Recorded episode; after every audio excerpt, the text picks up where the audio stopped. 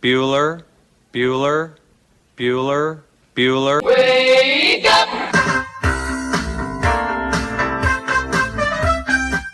Good morning! Terry Wilson. He's going to throw. Conrad! Touchdown, Kentucky! Touchdown! Kentucky! Victory! Kentucky! Like, give your fans what they want, you dinguses. She probably smokes marijuana. Bad, bad girl. They, Rubbish! There's buggers over here. Back outside. This is the point where he always hits it. Oh! Aaron Harrison beyond belief. We did it. We beat those British We beat the British. Second Cornwallis. 10 kids. You're basically pregnant for 20 years. Pregnant or breastfeeding. Just wild. Like, that sounds exhausting. Potheads. What an adorable, what an adorable bunch of people. Woodson from the gun. Play fake. Step it up. He's throwing deep down the near sideline. He's got Johnson. 20, 10, 5, touchdown!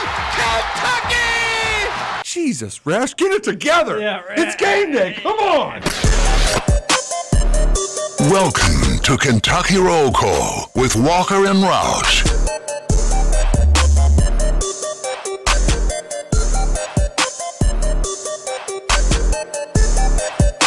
Hello, everybody. Happy Monday to you, December 19th, 2022.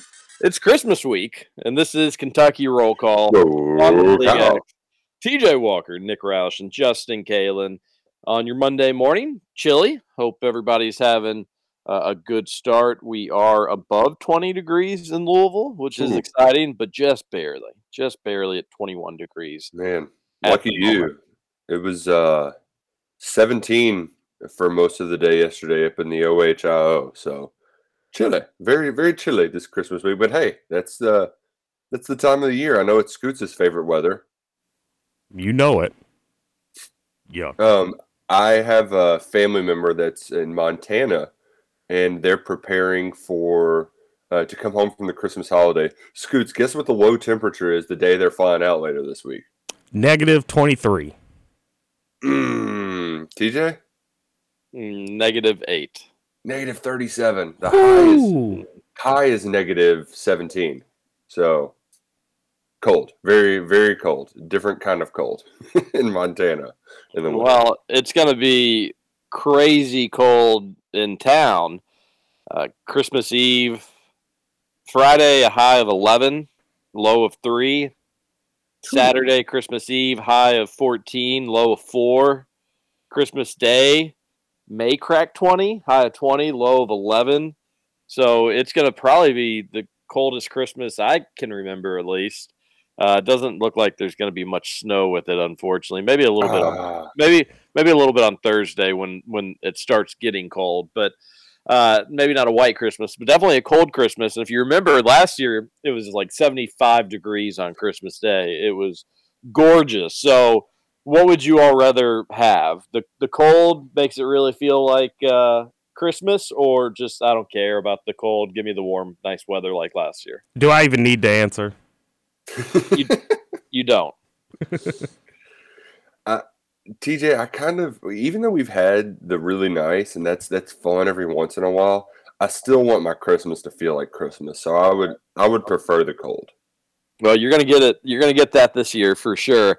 I think I'm with you. I think that'd probably be my preference, but I do like mixing it up. And in in Kentucky, you will pretty much get all sorts of different types of of Christmas.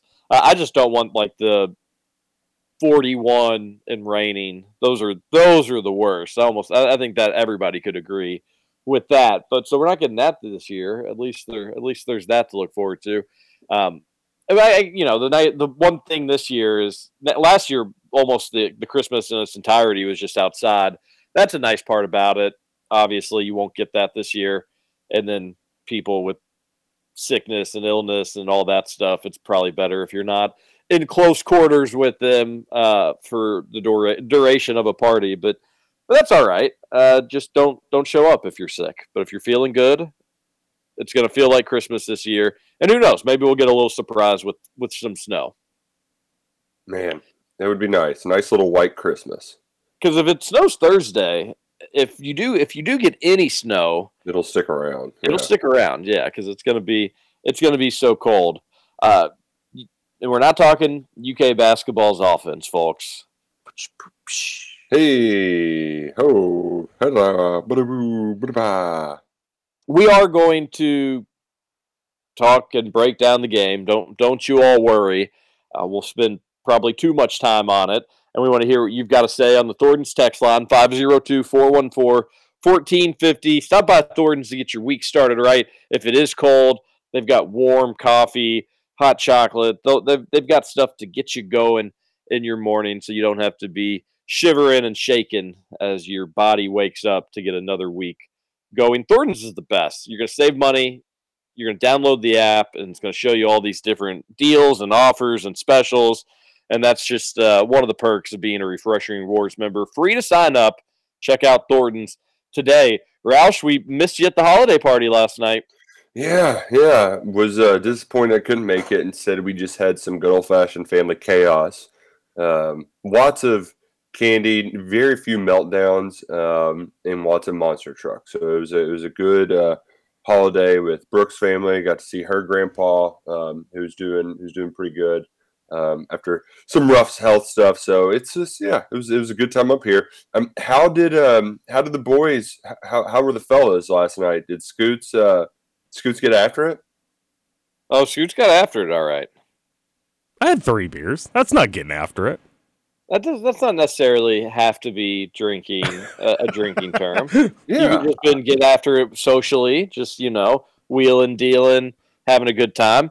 in Uh, but- Scoots mode, I, I, I like in Scoots turbo mode. You know uh, that that's how I envision you with the the hair uh, did up right, and you kind of uh, got that look in your eye, like, hmm, Scoots is up to something tonight. Oh yeah, Uh, you you nailed it. Really, you described them to a T. Uh, we when the evening was winding down, you did hear, "Hey, hey, can we get some to go boxes? Is there? Can we?" There's a little buffet set up for us. It was a real nice spread, uh, done up right by the Big X folks. But Scoots just wanted to take home 32 chicken tenders for himself. It's because Oh, love it. Kim, Kim told me to take some. There was there was way too much food. I don't think we had the audience that we were expecting. But yeah, Roush, it was a good time. Thanks for not coming because you allowed me to bring down the average height. Everybody there was just giants. So if you were there, I would have felt really out of place. So thanks for not coming, pal. it was the lightest crowd from the Big X party uh, for for just similar reasons that people were out of town or, or, already had something previously planned. But yeah, we didn't get to see Spears. We missed him. Uh, Rutherford couldn't couldn't you know he, he had better things going on, I guess. Uh, who else? EJ Clark. EJ, missed- yeah. missed- yeah, we missed EJ Clark this year. But but Dugan's kids were there, and luckily one of them poured a beer on me, so that was fun. What a doofus. He did the thing, Roush. I was standing in front of TJ. They were leaving. He did the thing where he reached around to like hug me goodbye, but he didn't. I guess didn't see that I was holding a ten percent beer. By the way, very very expensive beer. And he like he only earlier only had three beers. Found out they were ten percent beers. So, on, only one of them was, but no, he did the reach around thing, hit my cup, went all over TJ. What a mess. oh, I'm sure it smelled great too. Those, Yeah, and 10% beers, they really punch it. And he was wearing a corduroy shirt, which made it worse. Exactly. Ooh. It's not supposed to have beer spilt on it. Jeez, Louise. Man, I bet that was a good looking shirt though. Corduroy. Oh, it was Yeah. great looking. I matched it with a corduroy hat. Uh, they said I was the most stylish person there. So you basically were like the bear corduroy Yeah. at this point. Mm-hmm. Very similar. Very similar. But no, it was a lot of fun. Good seeing. I mean, pretty much just Scoots, Dugan, his family, and then Trevor. But uh, Trevor wore an Eagles jersey. He seemed to really be enjoying it. And you don't get to, not doing the show with Trevor, you don't get to, I don't get to hang out with him or see him as much anymore. So I forgot that he'll very often do the step outside the bar to have a cigarette, but just stare at everybody inside the window. And makes him make, makes you kind of feel like you're at the zoo.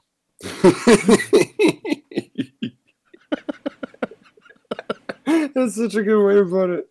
that Oh, was yeah. fun. It was good. It was good seeing everybody, but we did we did miss Roush, and uh, hopefully hopefully next year we'll we'll get you back at the holiday party. But Yeah. yeah, so that was that was how we spent our, our Sunday evening watching the end of the four o'clock games, and yeah, just uh, a, a nice time was was had by all. A lot more fun Sunday evening than Saturday evening watching UK basketball. Roush.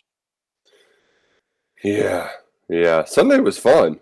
Sunday it was a good sports day. We had an awesome World Cup to start the day. I mean, just all in all, great oh, stuff. we, we did give Scoots a hard time last night. The shockingly, the third place game not as good as the championship game.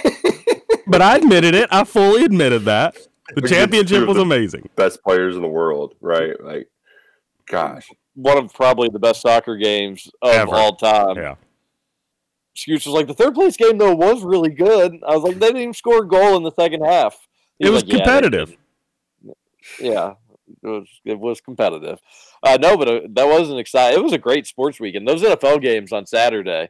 My my friends, they've they've if they're listening to the show, they're probably not. But uh, if they're listening, they've probably heard me go on this rant before. But like, all you need to know about the current stonks of the NFL was just the football it had this weekend. The games Yeah. on Saturday, just individually, were all amazing for different reasons, especially the comeback. Bills, Dolphin, and then the comeback was, I mean, the biggest comeback in NFL history, so it speaks for itself. But truly just nuts. And then you had several different really exciting or controversial games yesterday, which were great.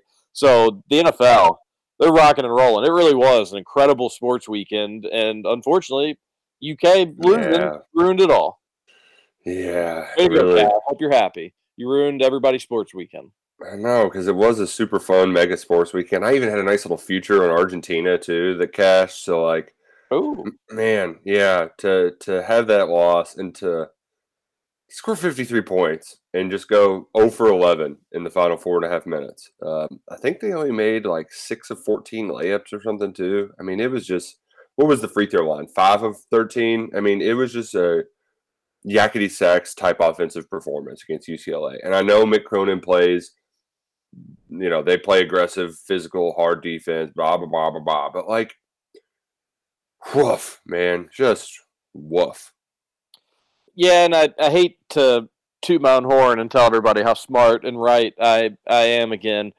Uh, no, but in all seriousness, and it is like a no doy comment, so to even have to come back and take a small, slight victory lap on it is is certainly embarrassing. I'm not proud of myself, but we mentioned last week that if UK isn't hitting shots, it's probably going to look horrible, like really bad. And that's again, you know, if any team's not hitting their shots, it's probably not going to look good. But the but more from a style and tempo standpoint. And very rarely on Saturday could Kentucky get things sped up and get going where things looked like they were in control and that they were dictating the style.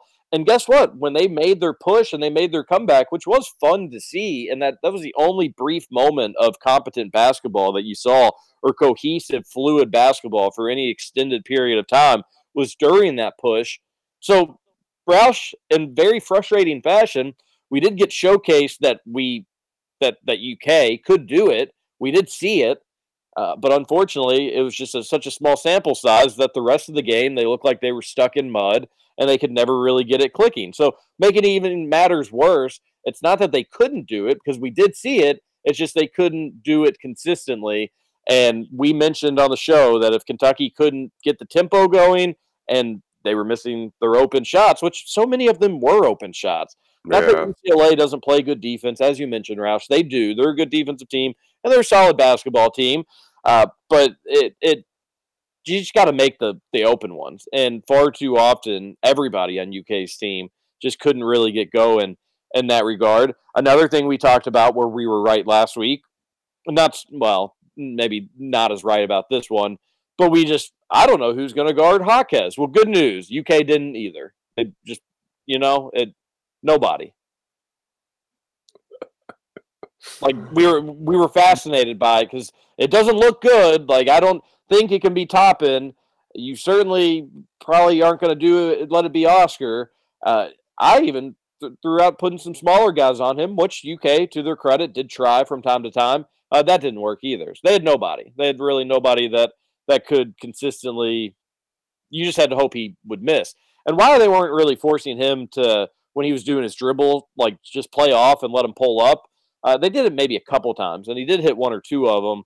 So uh, even that wouldn't work. But just how how often they just let him do his normal dribble, dribble, get ahead of steam, do a spin move, and then either Draw foul. off or draw foul Yeah. or finish inside. Like that's the scouting report on him. And unfortunately, he got to do it far too consistently. But he's a really good player. We knew it was going to be a tough matchup, and uh, unfortunately, you didn't really have anybody step up to the table.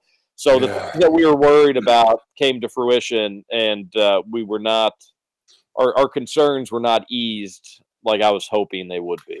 And I had some sort of hope that Jacob Toppin would have this epiphany during his homecoming, right? Like, okay, now is the time he's going to be aggressive. He's gonna he's gonna fight through the physicality, and then just the first possession, he gets the ball ripped right out of his hands.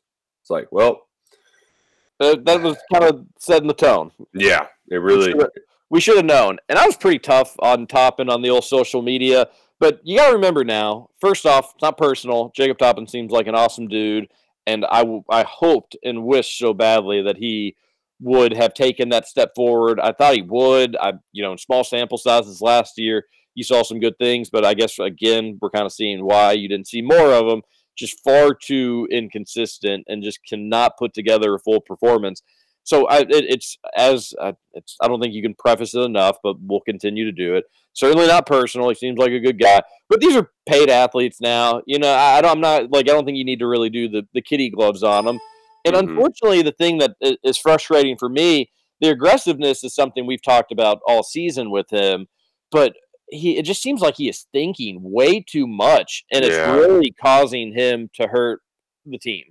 Uh, it, he's just making poor decisions because he's just sitting there and letting his brain process, and then it's just I, it, it's it's bad. Like not only is he not really just doing enough X's and O's, it just he's making bad decisions along the way. Uh, it's the four positions a mess. I think you saw maybe for the first time, I think all season, you actually saw some pretty solid things from Livingston. Yep. And maybe that could be the excuse just to say, Mhm. like, hey, you are now the four moving forward, and Toppin or Collins. If you all ever want to figure it out, then you all. And Lance Ware provided shockingly some actual okay minutes, which I did not really expect that to be the case, but maybe he's still in the equation somehow. I don't think that's a good thing for UK, but uh, I don't know. You just need some sort of production. Maybe that would be the Livingston game where you say, all right, now we finally have seen it against a good team. You know, you can go out there and do it, and then let the other fours. Hey, you all got to prove it now in the games, but in more limited opportunities. I don't know, Roush. It's a the four position is going to cost this team anything semi special. Two of ten from Toppin, and it's one like if you're gonna ten shots,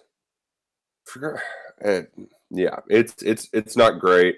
Um, he did rebound. I I just I I got you're right. I got nothing to uh, have some sort of um, silver lining in it because Chris Livingston was the silver lining, but he wasn't even playing the four. Like he was playing the three with Lance Ware and Oscar Tshiebwe in the game.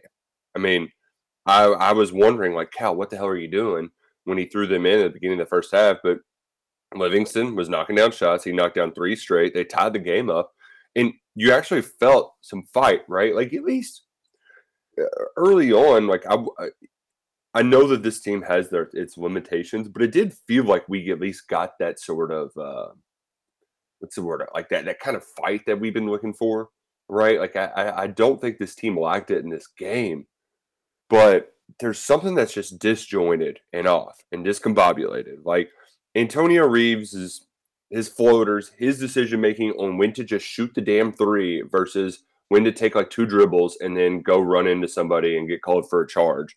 Uh, he he feels off. Cason Wallace doesn't. I think is a little hesitant. Um, everything just felt really disjointed when they needed to get on a roll. Uh, and I, I think really a lot of the game they were just bailed out by the fact that Sahvir Wheeler was hitting all of his kind of crazy acrobatic shots, and he had a nice timely three to to get them. I think that that three might have been the last shot they made. Uh, I know he at least made the last shot with four and a half to go, and it was a two point game, two point game, and then they just couldn't hit anything at all down the stretch. Yeah, it, and, and we're tough. On, we're tough on Toppin because the other guys at some point this season have showcased a little bit more. Toppin did have that stretch, but mostly against not good against teams bad teams. where he was doing some solid things. But you you just look down the the box score. Toppin two of ten, Oscar four twelve, Wallace two of thirteen, Reeves two of thirteen. Like those those are your starters, and those are Yeah. horrible. It's- Except it's- and, and I don't even know where to go, TJ, because it's just like there's nothing about this box score that's winning basketball, and it's and it's so it's so bad that I just don't even I don't even I mean Kentucky had 21 offensive rebounds and only nine second chance points. How does that happen? Like that's just bad. Like it, seven uh, 18 turnovers too. Like there was just so much bad basketball and I, I, I we're definitely going to start getting into the territory um, for Kentucky basketball because the thing is, TJ, as much as Cal and full basketball Benny, like we're as a collective, we can.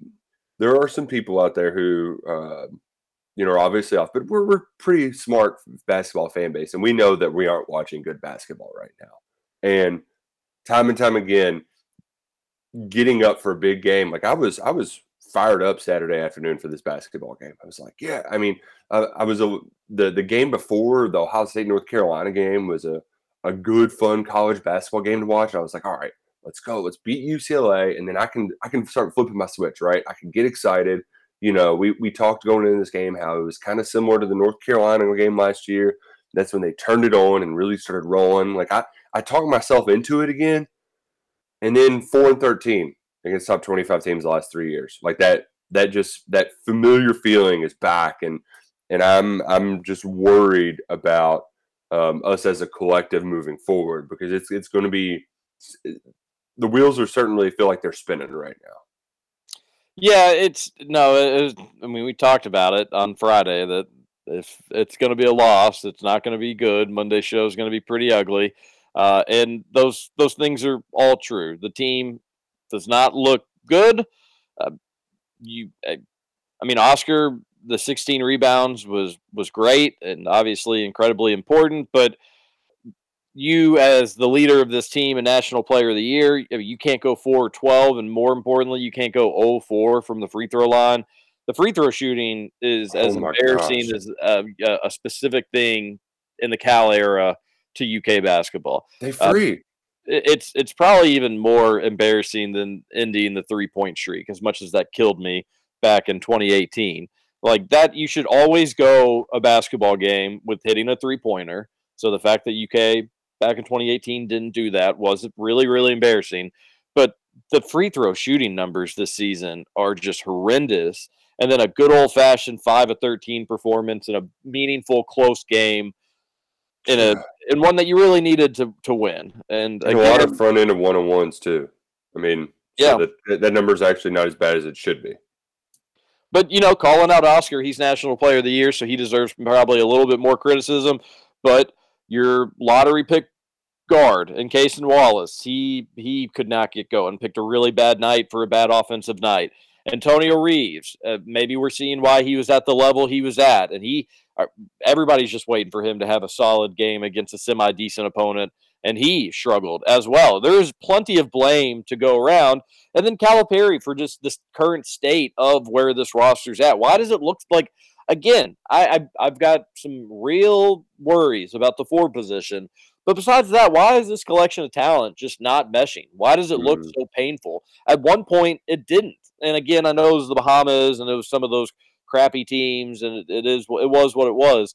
But I just look across the board, and there's just too many good pieces here for it not to work out. And even if the pieces aren't as good as we actually think they are, and there's probably truth to that. Like you know, you you got to start kind of taking your steps back forward, even if they're just small little baby steps.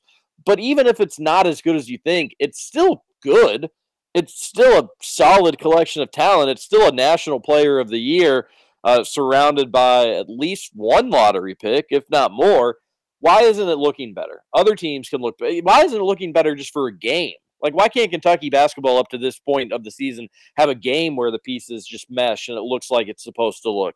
Uh, God forbid against a good team, but even just a bad one. Like, why can't you just go out there? And it's even been a while since it seems like they've been able to mesh against a bad team.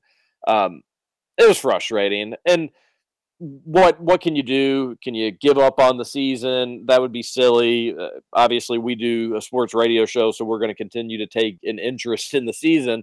But you're going to get a lot of fans that are going to be one of the worst things you can be in sports, and that's to be a little apathetic uh, and just say, well, you know, they play Florida A&M on Wednesday. I don't give one crap about that game. Uh, then they start conference play against Missouri. That's not an over sexy game. That actually could be a tricky little spot. Missouri hasn't really beaten anybody of substance, I don't think, but they've got a good record, so that'll probably be a good crowd there. And then you get the Louisville game, which is the least anticipated Louisville game of all time. U- UK is expected to blow them out and beat them down. They probably will, but it's not really going to hold the same punch. Cal's not going to get that reward that you normally can get from beating your rival. So the beat goes on, Roush, and you have to kind of look at the schedule and wonder where the next time UK can steal a game to get the fan base back excited again at Alabama in January 7th. That'd be great, but who's really got Mhm. confidence that UK can go on the road and Not win. Alabama? Probably not. Uh, then they play at Tennessee January 14th, and that's going to be another tough place to win, but that could get the fan base excited. And I was telling my friends on Saturday after the game that it does seem like this team just needs a big game at home where Rupp Arena is rocking and rolling and the crowd can help carry them when things start to kind of get ugly a little bit. And that hasn't happened. There hasn't just, you haven't had that big game yet at home. Uh, in, in looking at the schedule, and I'm not really including the Louisville game, unfortunately, it looks like it's going to be a while before they, they do it. So if they're going to figure this stuff out, they're probably going to have to do it on the road and away from home. Uh, and, and we haven't seen it. Maybe it's that Kansas game at the end of January, but that's so far away uh, to to kind of be able to get a big victory for your fan base. It's not good. It's not good. And every little chance they've had to be able to have the fan base exhale a little bit and get off their back, they're making things worse, not better. Yeah. And Cal takes uh he's got to take the the full blame for that. Yes, he's not out there shooting on Saturday. He's not going tw- 2 of 13 or whatever everybody did. He's not missing four free throws like the national player of the year did. But why is it why is it at that position? Why is it at that point? Why Right. again has Kentucky why again Calipari have you constructed a roster of Kentucky that just doesn't look like it's playing good basketball? And we need to just say all this stuff. Let's say the season continues the way that it's going and it's underwhelming and it's disappointing and UK is going to make the tournament and all that stuff. We don't need to we don't need to do the big picture doom and gloom. But let's just say that it's like UK is a 5 seed in the tournament, they lose in the second round or the Sweet 16 and it's just another underwhelming year. Because I don't really think you need to go much more extreme than that. Even that in its own right would be pretty extremely disappointing. So you're not firing him. You've got that other class coming in next year. But Roush, I do think that like I can't I can't do the the carrot on a stick for another recruiting year. I can do one more, Yeah, yeah, get in the yeah. Aaron Bradshaw and those guys, but that will be. I mean, I think that would probably be a good endpoint in the sense of just maybe even regardless of even if things turn around this season. Just that's a long time to have a head coach. It's a long time to be in the system. I Yeah. obviously think really, really highly of the dude, but he's not without criticism. And the product right now, just far too consistently, has been below the standard of Kentucky basketball, and that's disappointing. The players, what they're doing on the floor is disappointing. There's plenty of blame to go around, and honestly, I think Scoots probably deserves most of it. Yeah, it's definitely got to be Scoots' fault. Um, there's no doubt about it. It's it's funny you bring that up because I'm actually just sitting here thinking about since I started with KRC, nine and sixteen, a loss to St. Peter's, and now this team. So maybe Oh, it is wow. maybe it is me to blame. Yeah. Bring I- back Trevor. Bring back Trevor. Good luck getting him to wake up. Good luck getting him to wake up. No, no, we won't. Did, did he actually oversleep for the Rutherford show not too long ago? yes, last week. What For day was three- that? Was that when they like were having con- connection issues? Correct. Yeah, it was that day. Woke up late for a three o'clock show. It's impressive. Man, that's another just concerning thing with this whole basketball stuff is it just doesn't look like.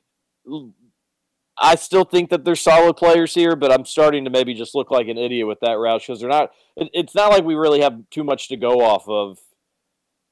That makes you feel like it will all be better.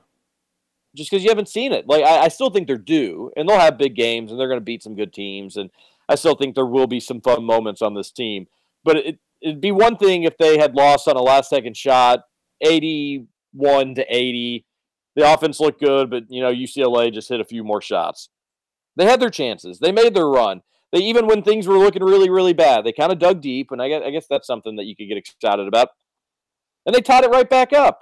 And then when you needed them, just hey, all right, hey, keep playing good basketball. You're back in it. Like you know, now you make the free throws. Now you can make stuff easier for yourself. Hit your open shots. And nope, just right back to the norm, right back to what they were doing to start the game.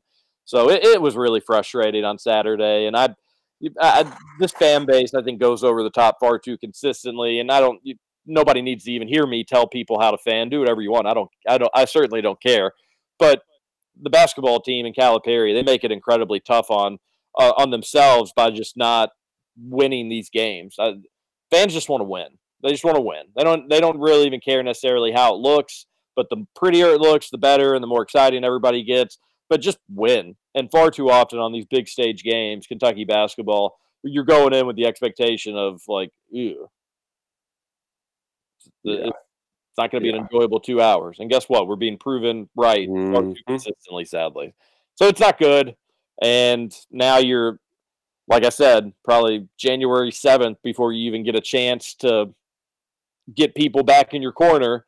And that's probably going to be a long shot because I don't think this team's going to go into Tuscaloosa and steal a win. So good times. We're gonna hit a commercial break. We'll come back. Uh, I don't. We could get to the text line, but we need to probably switch gears and talk football, which there actually is some good news. So it's not going to be all sad and, and depressing. Yeah. UK Sports Radio. So we will get to that because I've actually got a lot of questions in that regard.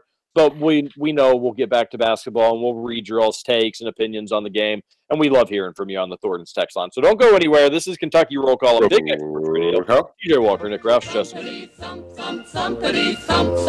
Look at Frosty go. Thumpity thump thump thumpity thump thump over the hills and snow. Oh, Frosty the snowman knew the sun was hot that day. Welcome back to Kentucky Roll Call. Back off, man. I'm a scientist.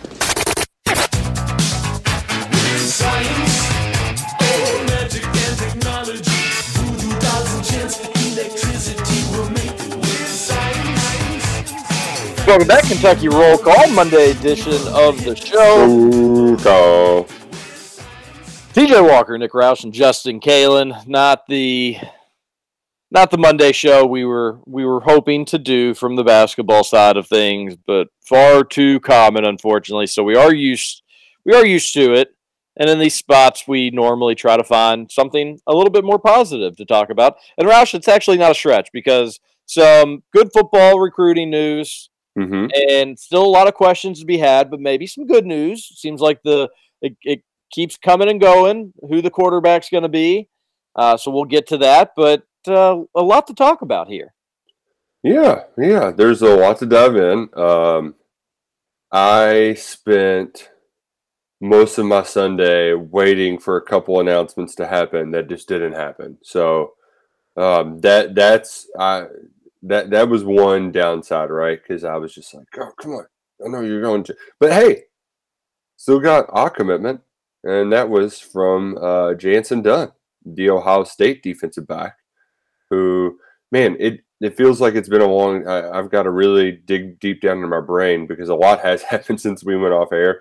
Done. That feels that's the freshest news. Uh, the Bowling Green transfer, who's six foot two, 190 pound defensive back, that will likely play corner. I think out here, even though he doesn't have a ton of experience. He was the number two player in the state of Kentucky in the 2021 class. So really talented guy. Um, had JQ Hardaway that had already happened since we got on there, correct? Yeah, I think we had Friday show to talk about that. Okay, okay, and then I believe that we did have a Friday afternoon commitment, did we not? It was another. It was um.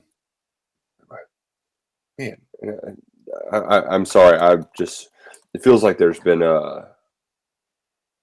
What what is wrong with me, Roush? Why is my brain slipping on who else committed? Because I felt like there was somebody else that committed over. You got the Cox commitment. Is that what you're referring to? Yeah, but Cox was Thursday, so maybe I, I am just getting all my days mixed up. Um, that's what it is. I'm just getting all my days mixed up, and there were some surprise visitors. Like we weren't sure that if Dunn was going to be on campus or not. Uh, Kyrie Jackson showed up on campus, and it looked like like, oh, well, maybe maybe he could be a cat, and he ended up picking Oregon. Um, but in the meantime, there's a lot of quarterback news uh, in that there was some surprise visits both to and away from. So uh, a lot of folks, as we talked about on Friday's show, we were confident, feeling good about the Cats' chances in uh, landing Devin Leary. And then he decided to take a visit to Auburn, which is kind of weird because you're like, well, I get it. Uh, you know, Hugh Freeze, good offense. He wants to check it out. His dad went to Auburn, so you know, why why, why not go check it out? Um, but also, Grayson McCall is supposed to be at Auburn this weekend as well, the Coastal Carolina quarterback, who some consider him to be the number one player in the portal and probably a better fit in Hugh Freeze's offense. Well, McCall ended up not making it. I think there's like a holdup where he won't be able to participate in spring practice. He'll have to wait till May to join the team. So Leary ends up going to Auburn. And meanwhile, uh, Kentucky ends up hosting Graham Mertz, the Wisconsin transfer we talked about a couple weeks ago. So instead of kind of sitting around, sitting on their thumbs, and their hands, just doing nothing, they're like, okay, we're going to go ahead. We'll bring Mertz into town um, in case things go awry with Leary. Um, and now we're playing the waiting game, right? We're letting the cake bake. Um, TJ, did you were you disheartened to hear that Mertz was on campus and Leary was visiting elsewhere? I no, I don't know if that would necessarily be the right word, but I found it to be interesting, and it was hard not to think like, all right, well, probably not good news. We talk about how transfer portal recruiting is not like your high school recruiting, and normally it's not well, I'm going to go take this visit. I'm going to go take that visit. I'm going to go take this visit and then one more, and then I'll make my decision.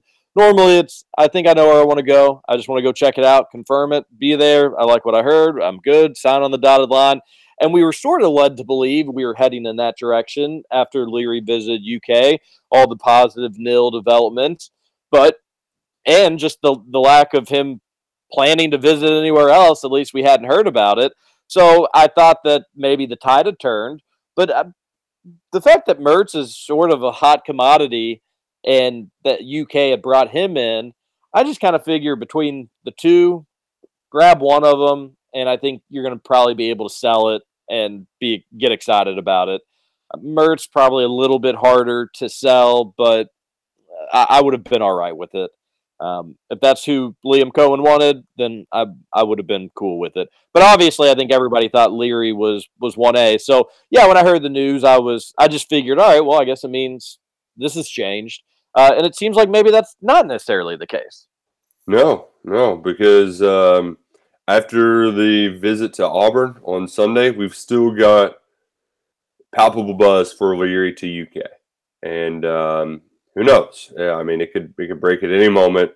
We're just kind of playing the waiting game now. Um, but um, I I'm not as confident as I was Friday, but close to it.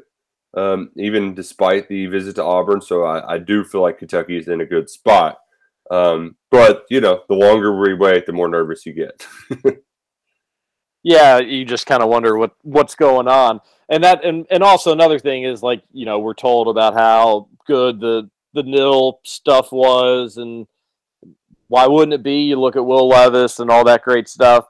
But it's like oh no. Auburn probably a place that that may have a better you know there's probably not a ton of them but auburn probably one that that maybe could throw more cash his way. So uh, there's reason to be concerned but it sounds for whatever reason more positive Scoots, I don't know about you. I get the sense Roush has a commitment story just ready to push publish on.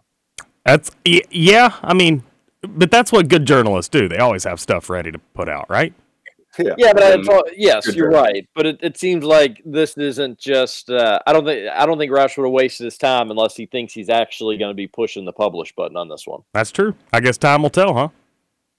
It, the one that really annoyed. It's less about Leary Ray Davis, what the hell are you waiting on, buddy? Like, Yeah, th- th- and, and he could have really stood to benefit from KRC's recruiting advice 101, which we'll gladly give out to any anybody that need any really just any advice. But recruiting, whether it's for uh, doesn't even have to be a sports job. If you're getting recruited for any sort of business, you probably want to run it by us first, and we can kind of fill you in on if it's a wise decision or not. But definitely Davis, because whenever he does commit, you're going to get probably 60% of people that follow that stuff being like, wait, I thought he already committed. And people were like, no, he actually didn't technically commit. Everybody just knew he was going to commit.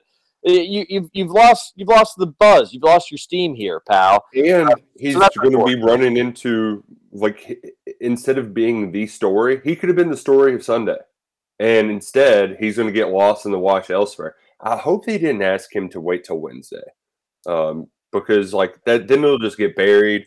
Um, there's going to be a lot of commitments, and uh, it, some of it might be because of Jay Boulware, uh, the recruiting he's done in that running back room. Um, I don't know if you saw the picture of him yesterday, but Jamarion Wilcox, he was scheduled to go to Auburn for an official this weekend.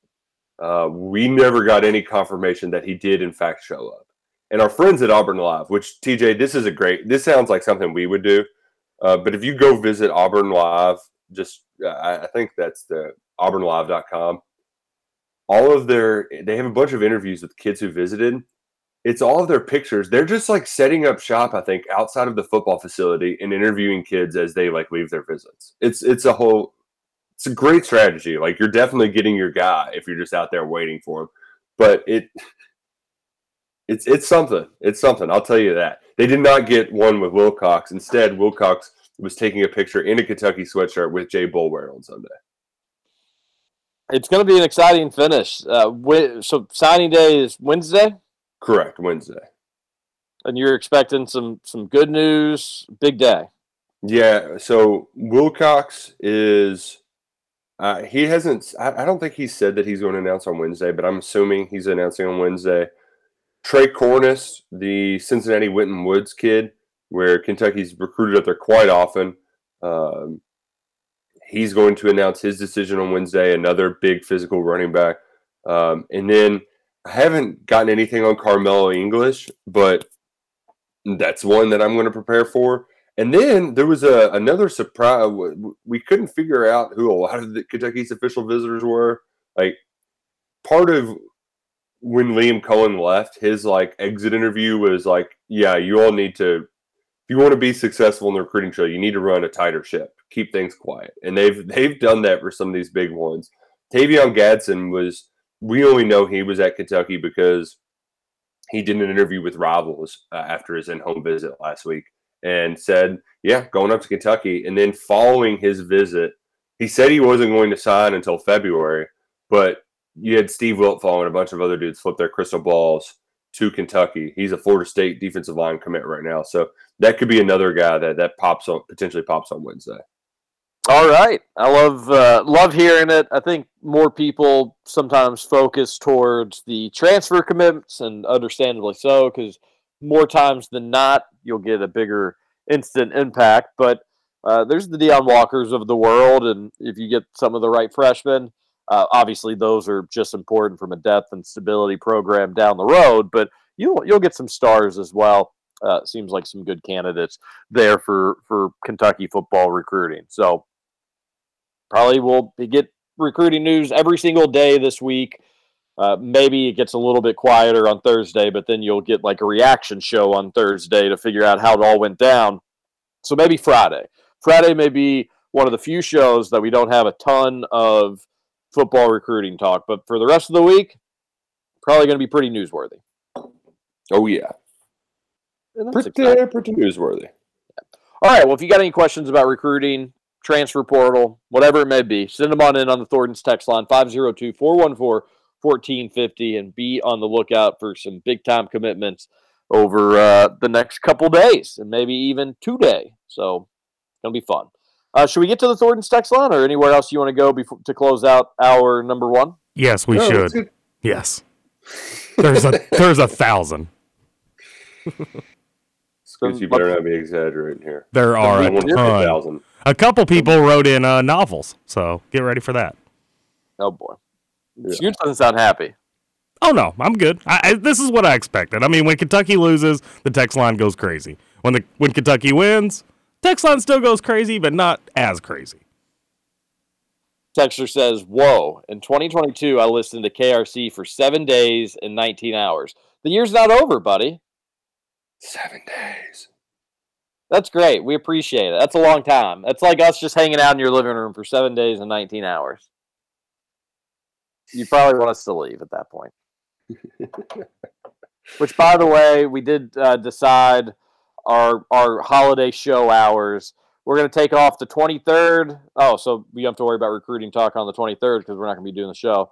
And then the 26th. So we're going to give ourselves that long weekend, and then that uh, that's it. Because the following week is UK and U of L bowl week, so we want to be doing shows then. And then would have been nice to probably take off the second, just because why not? But that's the sh- the Monday after the the bowl week and all that sort of stuff. So so that's our holiday hours. 23rd and 26th we're out. Yep. Well, four day weekend. Treat yourself.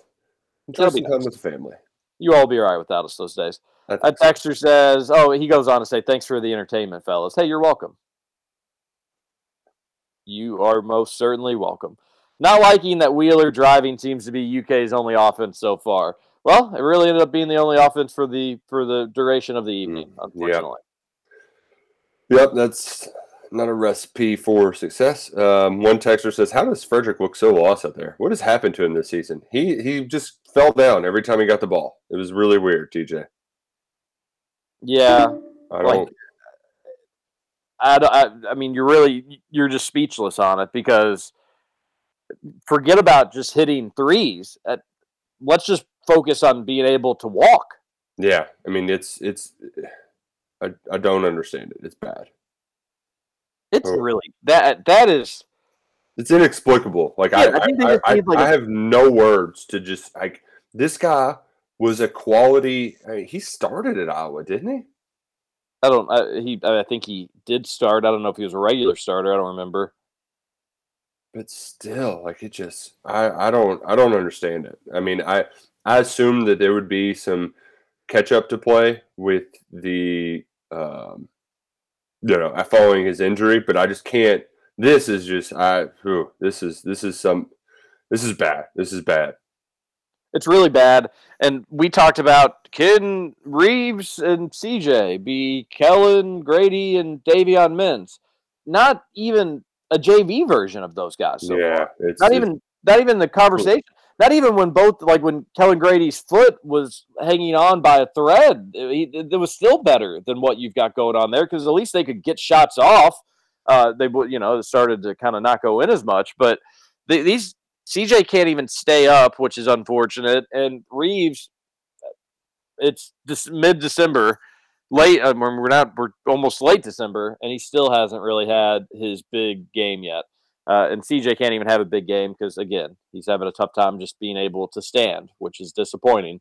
Uh, it's bad, and again, it goes back to Calipari because we all wondered and we questioned: Is this uh, will the production be better from the wing with these guys, or will it be worse?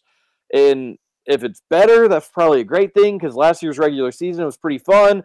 But if it's worse, by the end of the season, it looked pretty flawed. So I really hope it's not worse. Uh, It's nowhere close, and it's similar to like again, you know, that nine and sixteen season with COVID. You have some built-in excuses there. But how did you think that like Devin Askew was going to be your point guard on that team? Like I- during the evaluation process, during the summer workouts, like where where did you go so wrong? And I'm starting to get the feeling like that with with the wing, like almost you you know I've I've been pretty tough on the four position today, but you can do that with the three position as well. or just the wings in general. Maybe Roush will get to a point where like Reeves and CJ, it does click for them.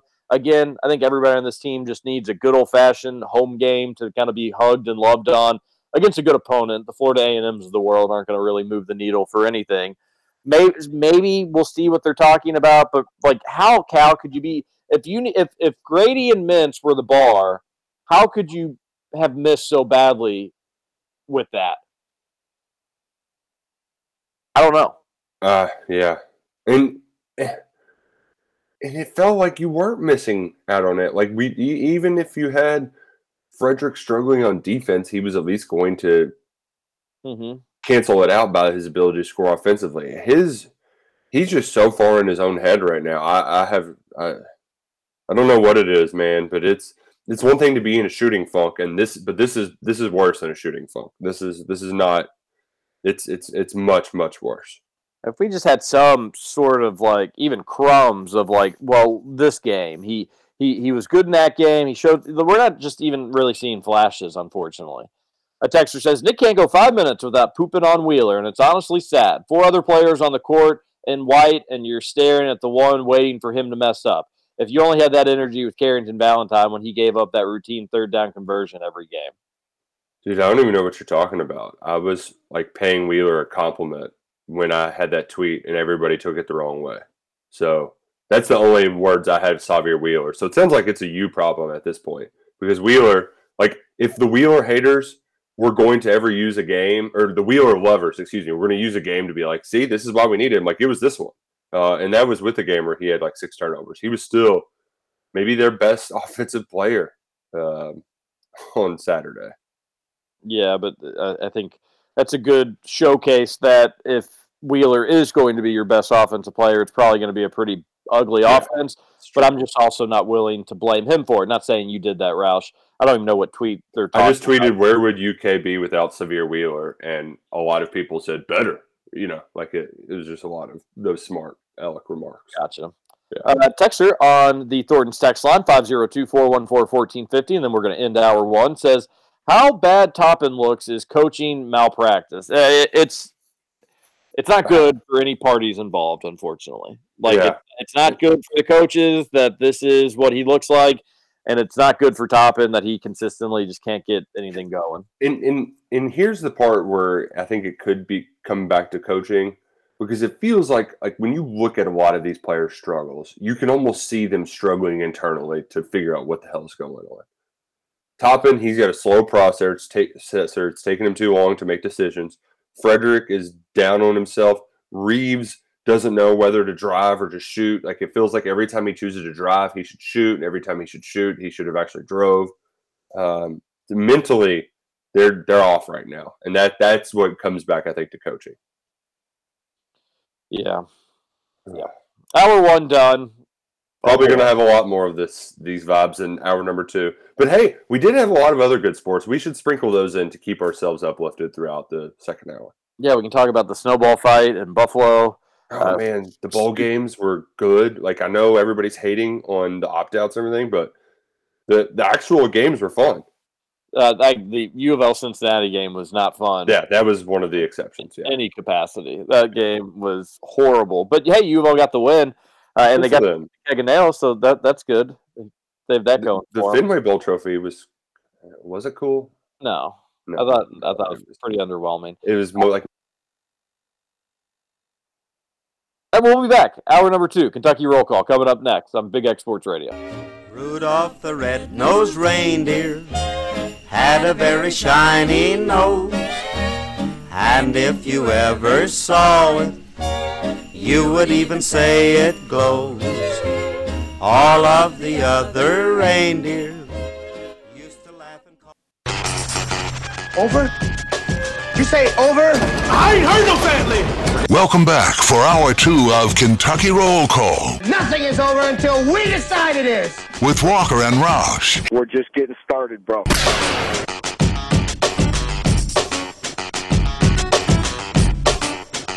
Welcome back. To hour number two, Kentucky roll call here on Big X Sports Radio, 96.1 Roll FM, call. 1450 AM. TJ Walker, Nick Roush, Justin Kalen for hour number two.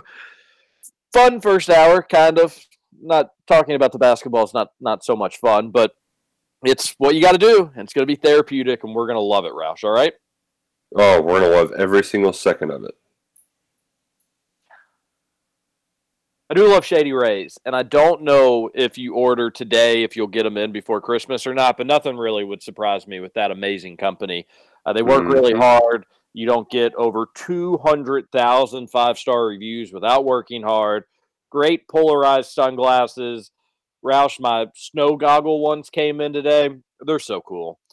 I haven't skied in 15 years, and I'm probably going to be pretty bad at it. Although I used to be okay at it, and I'm probably going to get hurt and sore, and it's going to be just a disaster. But my snow goggles will have me looking the coolest on the slopes. Yeah, and you're gonna not only look cool, uh, your uh, face won't be getting very cold. Your eyes will be protected. That's true. Be nice. It'd be very cool. Uh, also, should be cold too. Have you ever been on top of? Uh, have you ever skied, skied or snowboard before? I mean, at the hills of Paoli, but not like uh, legit mountain. Yeah, no, You- not not the real stuff. You get up there, and the way the sun hits off all the snow, you, you, you- you do. You need a good pair of, of shades. So uh, remember that as you get into the winter season. But the sun still exists in the winter. Funny thing about the sun. And you still may need just regular sunglasses. For driving, the sun's a lot lower in the way that it's set. So it, it even hits you harder when it's setting or when it's rising. So check out Shady Rays today. And do not forget the promo code Big X at checkout. Save 25% off. We love Shady Rays. You do as well. All right. 502 414 1450 is the Thornton's text line. Uh, we can talk about some of those NFL games. The ending of the Raiders Patriots game happened in real time during the Christmas party. Oh man, that's awesome. I like I told I was like, you all got to watch this play. That may go down as one of the dumbest plays in the history of the NFL, and I think uh, I think it may have been. I, I don't know what in the world the Patriots were thinking. Uh, really embarrassing stuff. Man, in the the thing was is initially like the first pitch, and that's what the guy said after the game. Like the running back, he was like, "It's on me." Like if I never pitched it to him, he wouldn't have tried to throw it back across the field. Because it's one thing to do the the easy, like the the the one lateral nearby is fine. Trying to flip the field is where it's dangerous, and they didn't draw up a flip the field play like because there are versions where you you do a couple laterals and then you throw it to the other side of the field and you have blockers set up. That was not the case for the Patriots. There was nobody there. I I know you've seen the replays by now, the little dot diagrams. The dot diagrams are hilarious because like at the best case scenario, he was just going to get his quarterback killed. And he got his quarterback killed anyway because he threw it right to Chandler Jones, who just I mean, how funny was it? I mean, Mac Jones has been on the bad end of two hilarious plays. This one, and then remember the fake punt in the college football playoff game where like I don't know if it was a fake punt or a fake field goal where he they snapped it to him and he just got destroyed by I think it was the Georgia guy. Do you know what I'm talking about? No. Man, it was from it, it- obviously it was when he was the backup there, and they ran a fake on special teams, and it was one of the worst designed fakes in history. Uh, look that up uh, when you get a chance, and you'll be like, "Oh, now I remember," because that was that was comedy. It was it was bad. Yeah, it's uh, uh, Bill Belichick. I'm sure just probably was as mad as he's maybe ever been after a loss. that would be a pretty terrible way to lose. Did you see what he said? No, what he said. He was basically just like, ah, yeah, we made some mistakes. and he didn't really offer much else. You had the that's that's I, so that's Yeah. like that's when your parents give you the "I'm not mad, I'm disappointed" sort of deal. That's when you know it's really bad. Oh man, really, really bad. He um between that, that was really bad. Which was worse, that or blowing a 33 point lead? I would say that. I mean, the 33 point lead was pretty bad too. I would say 33 point lead, yeah. It was 33 nothing at half, and it could have been worse if the refs didn't blow the scoop and score in Minnesota had dead. Yes, correct. That was a a horrific call. It was really bad. Uh, there was a couple of bad calls throughout the NFL this this weekend. That was not good. But the Colts, for as good as the first half went, it went horribly in the second half. The reason I'd lean Patriots being worse is like you didn't have you, you could have just gone to overtime. You didn't have to do any of that stuff. Like you didn't have to do that play. Nope. you could have just gotten tackled and played on. you, you, you yeah, the game would have the game would have continued. You would have maybe even had a better chance if you don't do that. Well, they Yeah. literally just gave the game away Yeah. for the Colts. I, I guess you got to give some credit to the Vikings that like, hey, you know, they they took it from you, not that they you just literally handed it right over. But no, I mean it's really embarrassing too. It's really really bad. Uh, so, I mean the shout out to the Bengals and the Bengals fans that listen to Kentucky Roll Call. That was an incredible. That was a, a, a good win.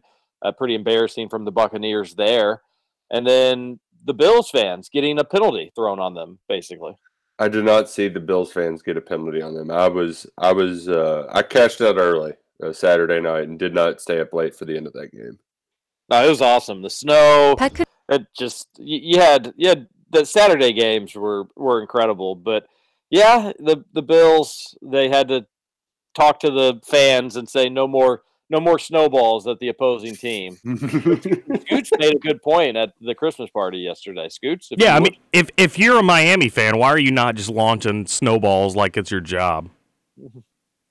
little friendly fire. I mean, if they're going to give the penalty on the Bills, if I'm the opposing fan, I'm just launching.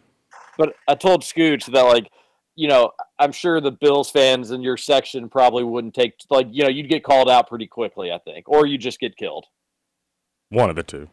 It'd probably be like, hey, he's they're they're it's this guy. This is the one throwing the snowballs. Get him.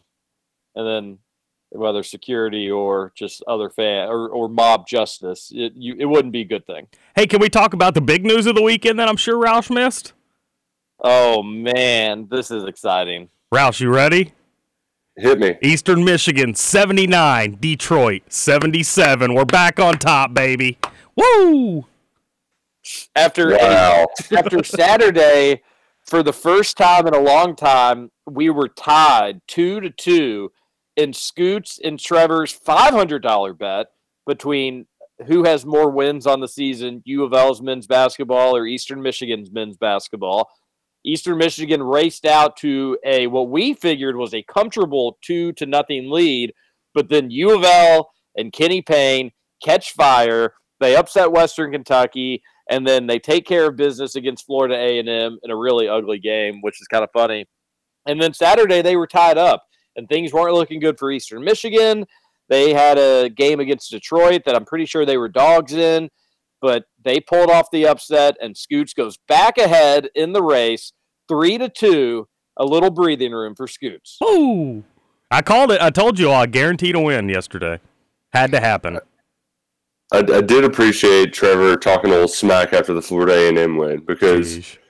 He's the first person to ever talk smack after a Florida A&M win. You know, I debated yesterday coming back at him like, oh, we were tied for less than 24 hours, but I was like, ah, I'll just let it go. I'll be the bigger No, man. Take the high talk road. No, you got, you got, to you got to talk smack. No, because then karma will come back and get me. I'm not trying to mess with karma. Roush, I'm sorry about U of L women's volleyball. Yeah, uh, Brooke was a little disappointed. Um, I I think she was mostly disappointed that they didn't at least steal one from Texas uh, because Yeah, I was gonna ask. They got swept, right? Yeah, and the and they had set point in the third set and just gave up like three or four in a row. The first game was pretty close, but Texas was just better. They were. They had um, former Wildcat Maddie Skinner was really good. They have Jermaine O'Neal's daughter in the front line. Like their front line was just really, really good, and it was going to take a great performance by U of L to win, and they just didn't have it. So um, she was a little upset, but still excited that they ran it back back to back Final Fours. Yeah, but can uh, do we wonder if she can win the big one? Uh, that that is a question. We don't know. Um, we don't know if she can win the big one or not.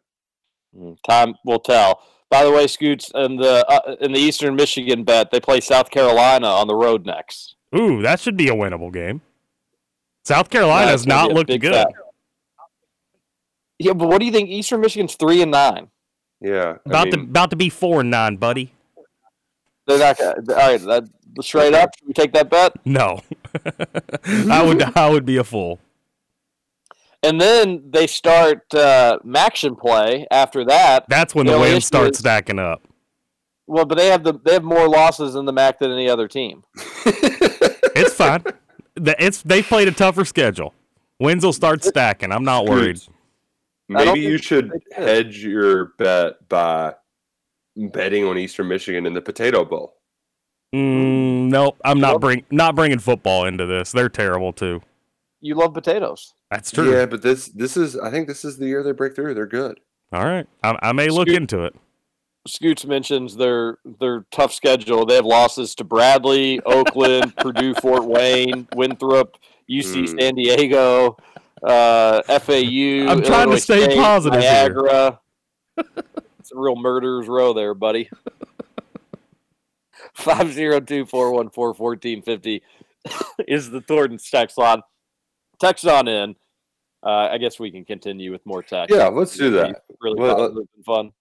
Yeah, we, we can have some more. I, I'll, I'm going to save some bold talk for our the the final segment to be our our fun our fun talking points. Um, hey, I'm sure Cal is to blame for missing wide open three after three open three to go along with missed free throws. Can't believe he doesn't have a fix for that. Yeah, I, I like I do like this text. It does need to be said. That being said, though, like Cal, we Cal is not without blame, and Yeah. certainly deserves a lot of criticism for where it's at.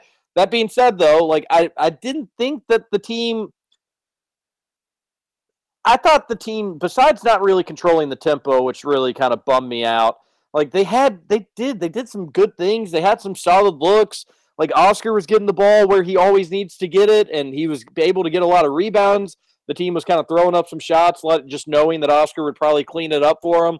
And they just missed so many shots inside. Roush, I think you mentioned it earlier. Did you give the numbers for it? But they, I they think it's six like of fourteen from layups. yeah, that's re- that's insane. So Yeah. that Cal deserves blame for just where the team's at and just the cohesiveness of everything. That being said, yes, it's he he cannot go out there and shoot the free throws for these. It's free throws. You're D1 athletes. Oscar Tshiebwe, you're the national player of the year. They're free throws.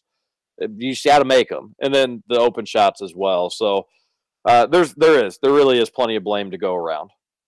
Yeah, yeah. Um, I'm not gonna. I'm also not gonna pick up my sword to defend Cal after this one because it's every, like you said, everyone's to be blamed for this. Is But, the like, I- game?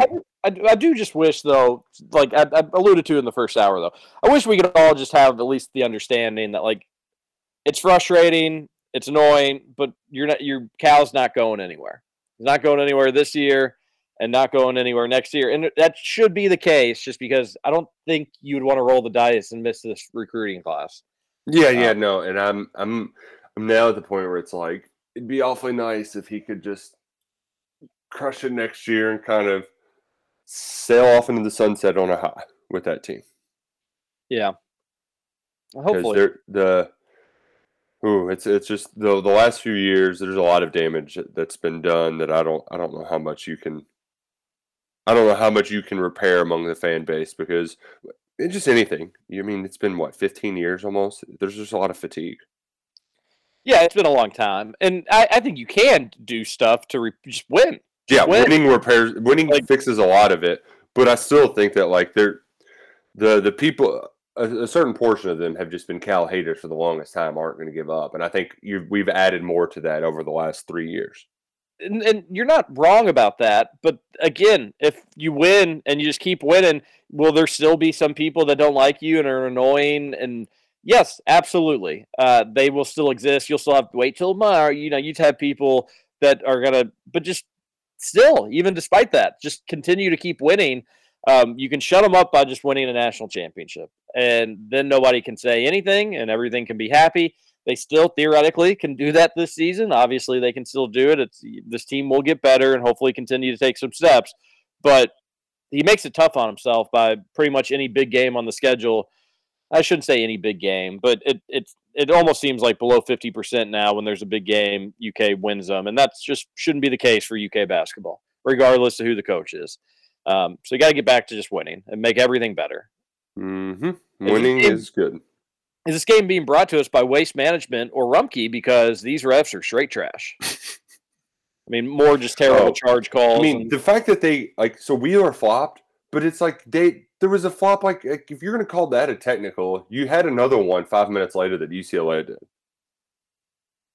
yeah, You, uh, that yeah, very inconsistent. Mhm. Toppin getting abused, and Cal tries to ISO him two possessions in a row. Hilarious. Some kudos to Cal for not starting Toppin and Reeves in the second half. glad Cal gets to go home with two timeouts in his pocket. Feel like one of those may have been useful before any of those three possessions down four when we couldn't get a good look. May not have made a difference, but at least could have uh, got them organized. I thought I thought similar. It's a good point. Yeah, just to like settle down some. Like, hey, let's just relax. Here's a play that can help us get a good look. It just it, everything seemed so dis like just seemed like nothing really were. Everything just seemed so discombobulated. Even when UK was making its runs, you just wanted that offensive consistency to hang around just for a little bit, and then it just you could almost just feel the momentum and wind get taken out of the gym when you just have Antonio Reeves miss three and then rebound, kick it back out to him, missed it again, rebound, kick it back out to him, missed it again. There's just so many misses. Mm, I've got so many. PTSD of the misses. Who? Uh, texture said, "Oh, it's from Kirby. Hey, Oh, Kirby. There's a Hannah. I'm I'm a Cal guy, but I'm done with us losing in any and every decent game and not showing up. We're betas, and I'm tired of it. I'm patient, but on national stage, we don't show up more than we do, and that's a big problem. I'm right there with you, Kirby. Uh, it's it's yeah, we just need this to be more fun. Tired of being disappointed, says one texter. Statistically, Cal doesn't have good free throw shooting teams, and maybe missing open shots equal not a good shooting team. The way that I um, had it described to me was it's not a good place to be as a fan when you're playing any high major team. It's just kind of a coin flip if you're going to play well or not. That's just that's just not a good way to to live your life as a Kentucky basketball fan, and that's kind of where we're at right now.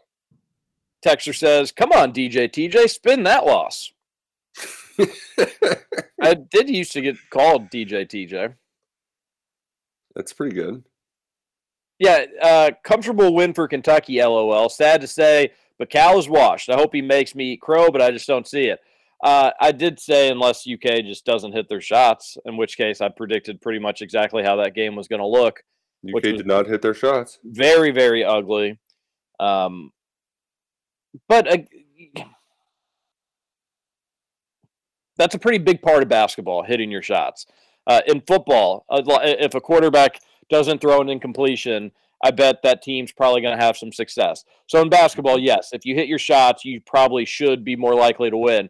But that's the thing like i if you're looking for one little positive spin or something to maybe get a little excited about is UK could not have been colder, and you just have to think that if they do hit just a few more threes throughout the course of that game, Roush, I know you know if you just want to play the scoreboard game, they lost by ten, so you'd need at least four threes. But if they just hit a few more threes throughout that game, I think the whole thing is just an entirely different story. So despite playing horribly and not being able to hit anything, if you probably just hit a few more shots, maybe don't miss the front end of a few one and ones, you probably are winning that game.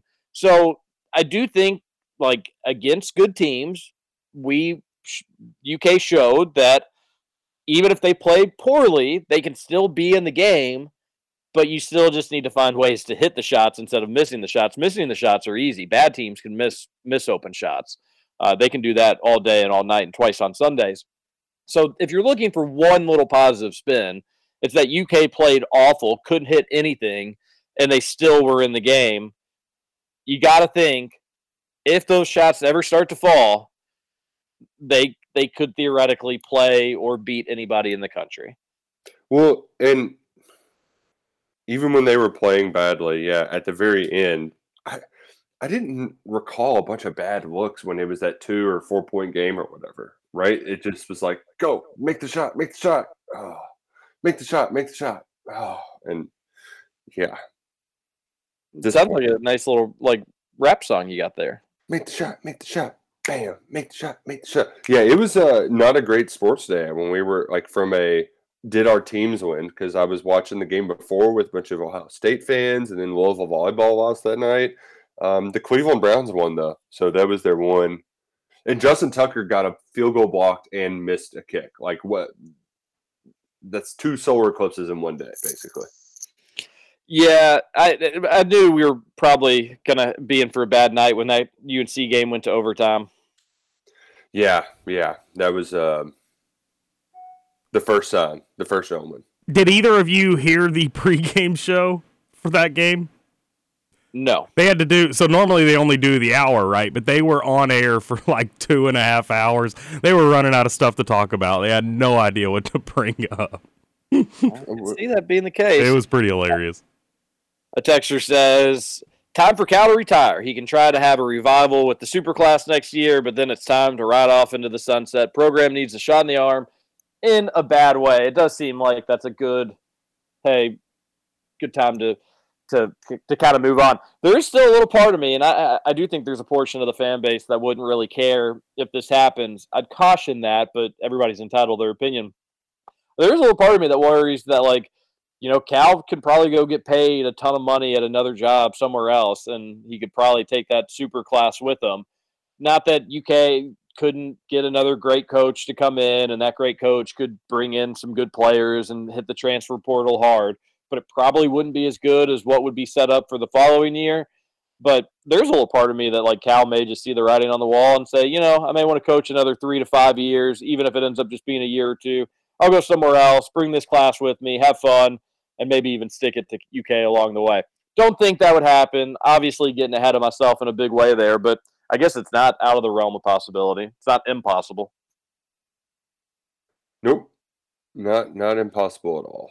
Um, what is possible is for you to have a great day by stopping at a Salsaritas today. That would be a, a.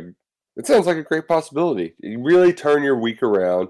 It is Christmas week. Treat yourself with something fresh. I'm sure you're gonna be a lot of sweets. So just go get a taco salad, right? Because it's it, it it really lightens the load. Uh, a good filling lunch, but not not too heavy, right? Yeah, you still have a lot of energy later on the day.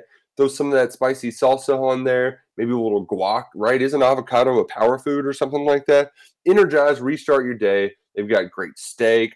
I mean, it's the, their taco salad's so good. Even Trevor Kelsey would eat one and we all know his thoughts on salad. So stop by.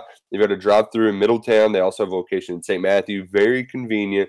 Just download the app before you go and uh, pile up some salsaritas bucks. You mean Trevor would eat one bite of that salad? What a joke! I, is that is that all he did? He Friday? took he took one bite, spit it out, and forced down another bite, and then he called it quits. I mean, that's just it's embarrassing. It really is. Yeah. Yeah, it's not good. Yeah.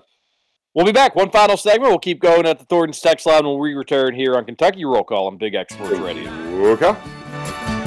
Feliz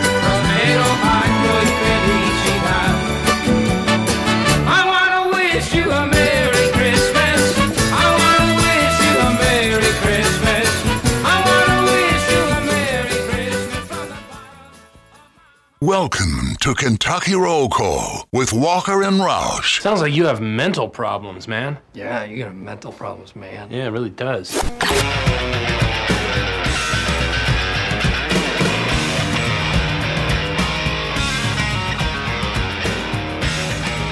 Welcome back. To one final segment, Kentucky Roll Call here on Big X Sports Radio, 96.1 FM, the AM. Kentucky Roll Call goes 7 to 9 Monday through Friday. Replay of the show 9 to 11. And where you get your podcasts is where you can find Kentucky Roll Call. And if you ever, ever have any questions about listening, streaming, any of that stuff, just reach out to one of us or the send your questions into the Thornton's text line 502 414 1450 and we'll get it all taken care of. Not the most fun day, fun Monday to be doing the shows, but you got to do it when it's good. You got to do it when it's bad, and uh, the Cats certainly not not great. If you did miss hour number one, there could be some good news, but on the football side of things, Mhm. Roush kind of winking. He's a horrible winker. If you've Yeah. ever had the displeasure of seeing him wink directly into your face, um, Hey, word from my wife though. Am I right? he's he's doing the wink wink on be on the lookout for some football commitments. So be on the lookout for some football commitments, I guess. Just keep an eye out. Keep keep keep an eye out. We can keep going at the Thornton's text line if that sounds good to you all. Scoots, anything you want to talk about? I think we've covered it all. Ooh, I have something. Um, if you all did not watch the Cure Bowl Friday afternoon, then you missed out on just an outstanding football game. Troy forced I think five second half turnovers. They they had five total, and I'm I'm not sure if they were all in the second half or not. They were down twelve nothing, scored right before half, ended up winning eighteen to twelve. It was a crazy game. I I, I thought they were going to give away a go ahead score uh, late in the fourth quarter, and then got a goal line stand at the three yard line. Uh, Jon Sumrall got his twelfth win, first twelve win season uh, for Troy as an FBS program. That that was a heck of a comeback, he- heck of a fun bowl game. Uh, the the one game I did not stay up late Saturday night to watch, the New Mexico Bowl. SMU scored a touchdown with eight seconds left. Went for the two point conversion. They were down 14 in the fourth quarter. Uh, needed a two point conversion. Went for the win and didn't get it. BYU ended up winning the bowl game. Um, but there was there was a lot of fun bowl games. A lot of fun bowl games. Uh, did either of you all have the the HBCU celebrations bowl on Saturday afternoon? No shot. I did. I did see the very end of it. Uh, pretty That pretty was- electric finish. And it was one of those deals where uh, you thought like I, you wanted to see uh, for it's like okay, Coach Prime, he's done a lot for Jackson State. That'd be awesome for him to end on a high. And you thought they were going to blow it, and then Shedeur Sanders just throws it up to Travis Henry, the number one recruit in last year's class, defensive back who had been playing a lot of receiver for him this year too. And on fourth and ten with zeros on the clock, he catches a twenty-yard touchdown. They force overtime, and after giving up a touchdown, it's third and goal from the two, wide open tight end drops the ball, and Jackson State ends up losing a heartbreaker. I mean, just crazy, crazy football game. Was that their first loss of the season? Yeah, they were Oh undefeated. man. Yeah, almost capped off an undefeated season with an overtime win, and just blew it. Man, dropped that pass. That was that was tough. That was really tough.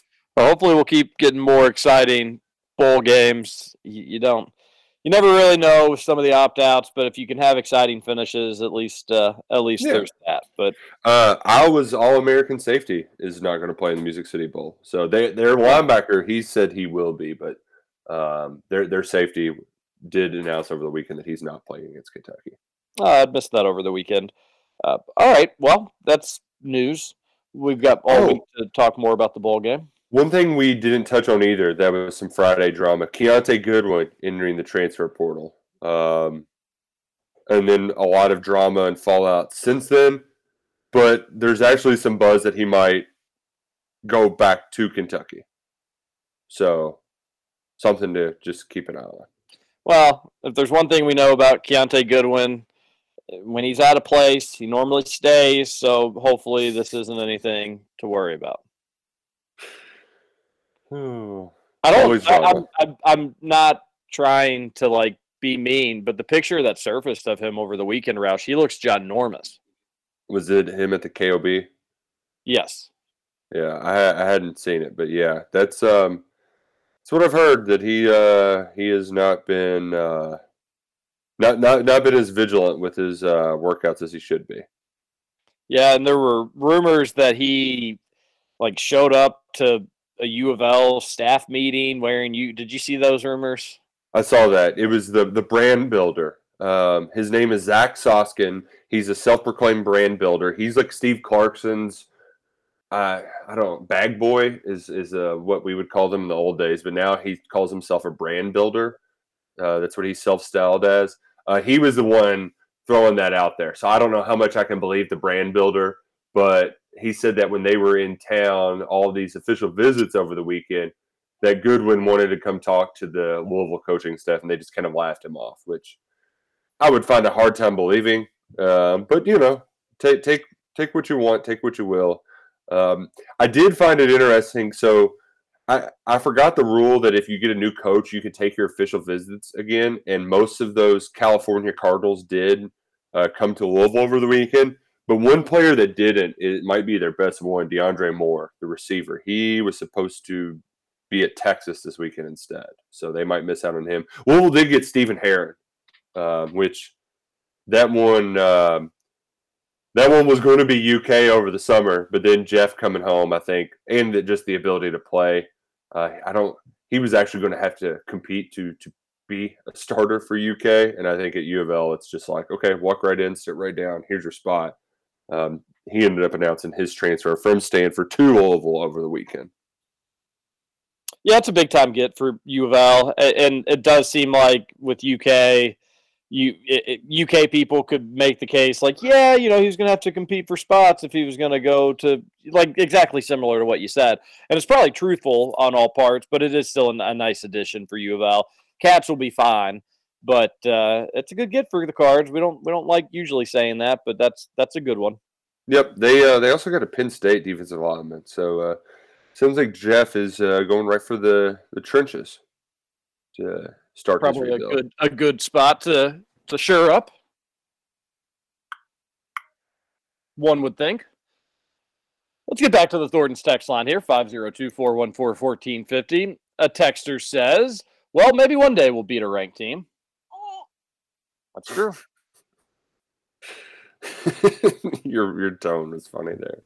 I thought it was funny. Mm. Lucy laughed after that. You got a big kick out of it. Big time kick. Uh, we don't know. She really Tell- did. Tell us more about it. A texter says, Verge of getting blown out in the first half. I have zero confidence in this team. You know, I thought they'd make a run, and they did. I just didn't think they were going to just kind of so quickly fold again after the run. That's similar to Gonzaga in that way. Maybe CJ can just be one of the floor wipers because that's all he's done so far in this game. Yeah, making the towel people really earn their earn their Mhm. earn their bucks. Toppin is straight getting owned by Jaquez. It was not pretty. Yeah, that was bad. Got to give Toppins minutes to Livingston. Just hope Livingston can develop for March. I, Livingston did. I mean, I I was really glad to see that the moment didn't look too big for him. And then when he did, like he hit his first five shots. He t- he took two or three more, but like he never it never felt like he was forcing too much. TJ, and, and I think that's what I liked most about his game is he kind of let it come to him. He took what was given to him and was just pretty pretty steady Eddie out there, aside from a, a freshman turnover here or there.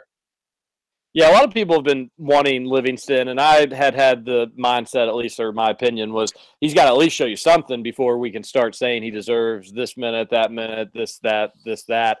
And I think that was all I needed to see on Saturday. That, that was enough for me. It oh, was Oh, yeah. more more of the same from Toppin, and it was actual growth from Livingston. If you're showing growth on this team, you need to be getting more minutes.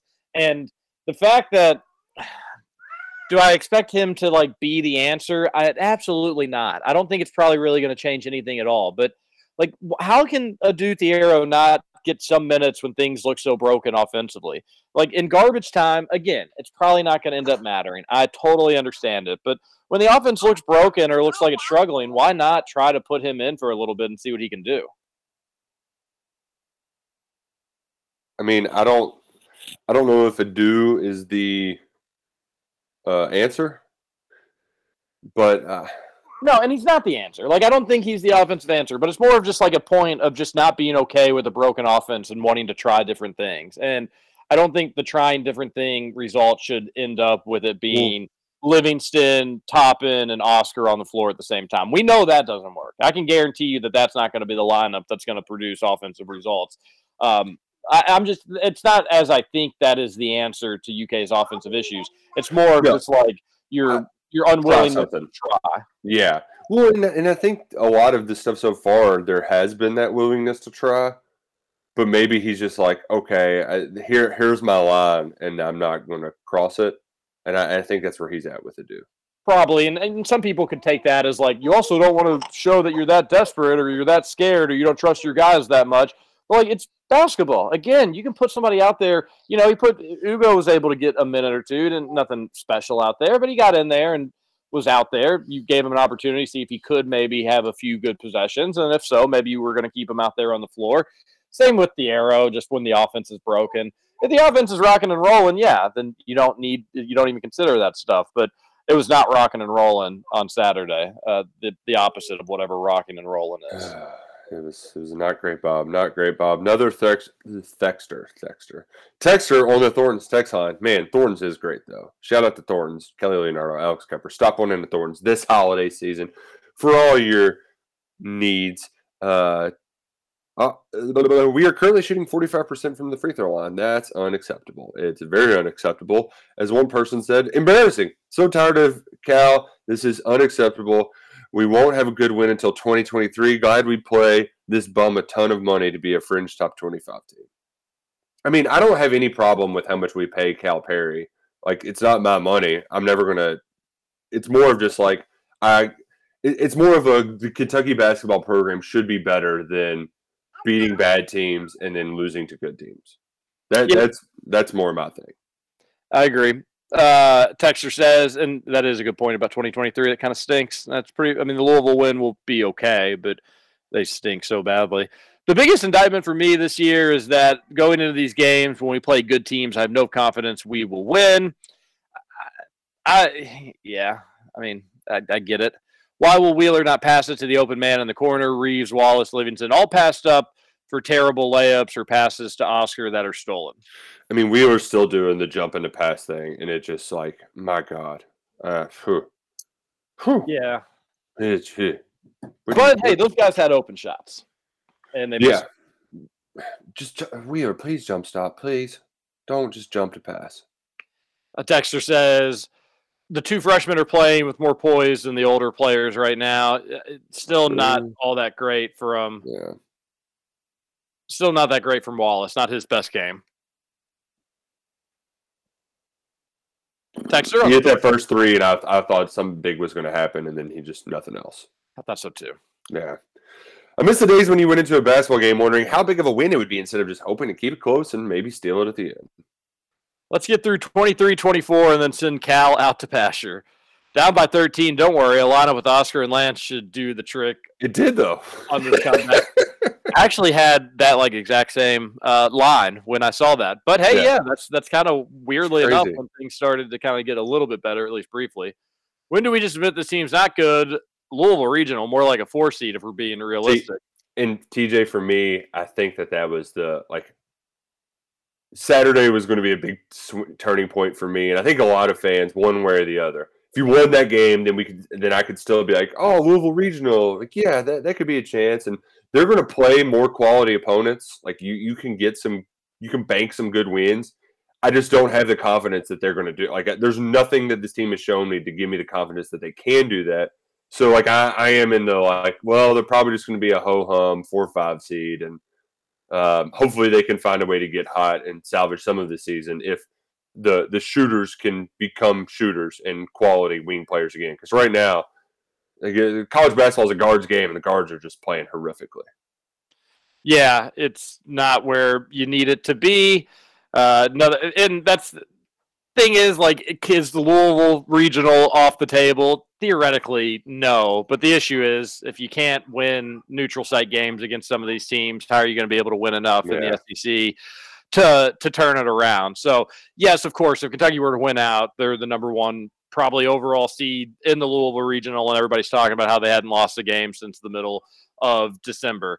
But that's unlikely to happen because the team Yep. looks really broken right now. Roush. And and the other point too that we mentioned last week, uh, Purdue's they're going to make that tough. They're going to make that tough. Probably, probably going to be where they end up playing. And there's a lot of basketball left. I mean, Purdue's gonna the, the ebbs and flows of like projected one seeds now are will will change at some point. Um, but yeah, it, it's Mhm. we all expected. Hey, just go out there and leave no doubt. Maybe lose two, three regular season games, and here we are mid December, and you've already stacked up three. It's not what we Yeah. expected. It's not what we were anticipating. It's certainly not what we wanted. Racking up that emotional hedge mooah, Kentucky 15 Club, here I come. That's a great way to, you know, fade the basketball team to donate to Kentucky football players. Uh, yeah. Basketball is on the fast track to Indiana level. I'd slow down on that a little bit. As Uh, much as you big, want, big win on Saturday, Scoots. Jeez, that was rough. Lose. We lost Xavier Johnson, our point guard. So insult Oh, to injury. He got hurt too. Yeah. That's, Not well, at least you've got the triple double guy. That's true. Now he's going to have more opportunities to get a triple double. There you go. what do we got next? As much as you want to stick up for Cal, recruiting good players isn't translating to winning important games. 27 points on a prayer. If a three point play before half is embarrassing any way you look at it. I, I will say, if I was going to make some sort of defensive Cal or a, a- at least explain it. Uh, right now, Cal has a team full of really good qual like they're they're supposed to be col- good quality college basketball players, but you're also starting an Illinois State transfer, a Georgia State, or, or excuse me, a Georgia transfer, West Virginia transfer, who's your best player, and an Illinois State transfer, and you've got an Iowa transfer coming off the bench, and also a Rhode Island transfer. These aren't the guys that the kind of players that Cal kicked ass with early in his tenure. Those are the guys that he's got recruited to come in next year that are three, four top ten players, right? Like that. That's how he's had success is just by out talenting you. And right now, he is doesn't have the talent to out talent anybody. Yes. Uh, and I overall, you know, that that's that, that's been the big dilemma with Cal. Uh, what the texter is talking about is like, do you risk shaking up getting such great players in the program because you think a different head coach will be able to win more games, even if the talent level does take a drop, or do you stick with Cal just because talent's talent and you you need it? And I've usually always kind of defaulted just to the latter because you've seen other programs that uh, shake things up too frequently and it can get ugly. And, you know, we, we've also in our lifetime seen Kentucky basketball at some really bad levels. And now we've seen it at really bad levels with Calipari as the head coach. But it just seems like a pretty natural landing spot that you'll take the recruit one more amazing, unbelievable recruiting class, do hopefully amazing things with that. And then it, it, it'll be time maybe just for UK basketball to to mix it up a little bit, just because it is a long time and it is a job that the fan base kind of needs bells and whistles and things to to be exciting. Otherwise, it gets kind of angry and disappointed, and that's kind of where we're at. Hmm. Texter on the Thornton's text line says, uh, "Cal gets out coached again. Glad he can recruit though." Again, you know, not his best game by any means, but he's also not the one missing shot after shot out there either. Uh, another texter says, "How is this defensible? COVID was one year, only year I could accept this type of performance." And then they screen cap the Andrew Cassidy tweet that had his record since the lifetime contract, which was eight and fifteen versus ranked team, 67-33 overall, zero NCAA tournament wins, one SEC tournament win and uh, seven and eleven versus non-conference Power Five teams. Which, yeah, somebody else sent in a tweet. You can just retweet those tweets yourself, or tag us in the tweets if you want us to comment them on Twitter. Um, but just reading like verbatim tweets not always the most fun thing, especially when they're pretty like number heavy and stuff like the that. SEC tournament one is the one that like pops to me because that was one that Kentucky just rolled, you know. And now it's like we're not even winning there. Like, come on. Yeah, it's tough.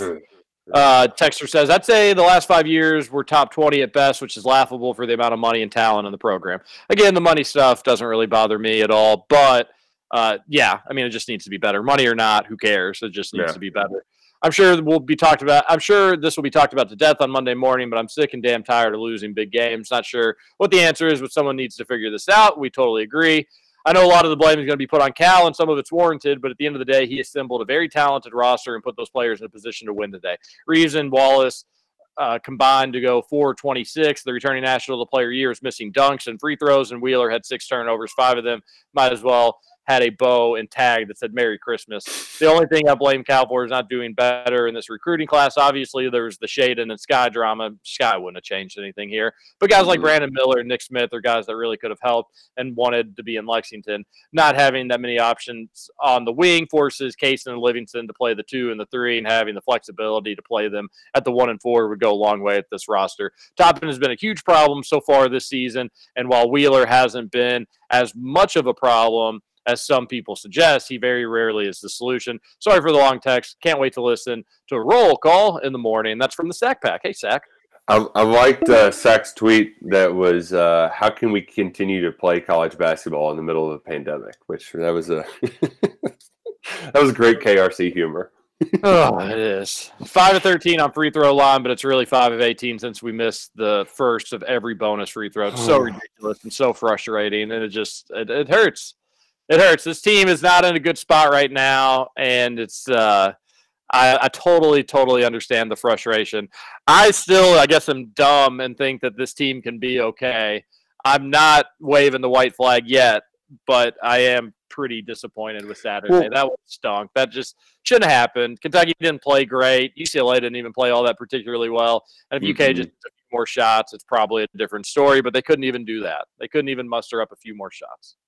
And you know what? I think that just makes you a Kentucky fan that uh, might be overly optimistic at times. We always are, but we want the best for this team. We want them to turn around.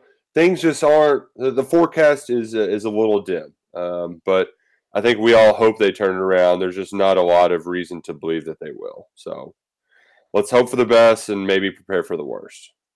Yep. All right. Well, we're gonna we'll stop the text line right here, and then we'll come back to it tomorrow. Pick it up. We'll get them all in. So keep them coming. 502-414-1450. Uh, and you know, you just got to bounce back and get a big win against Florida A&M. That'll get everybody calmed down. Oh, Uh, Green Bay plays tonight. They're Liam Coen. You're you're gonna take a big fat L here, but we'll still love you. Really need your defense to not play well tonight. So come on, Liam. Show them who's boss.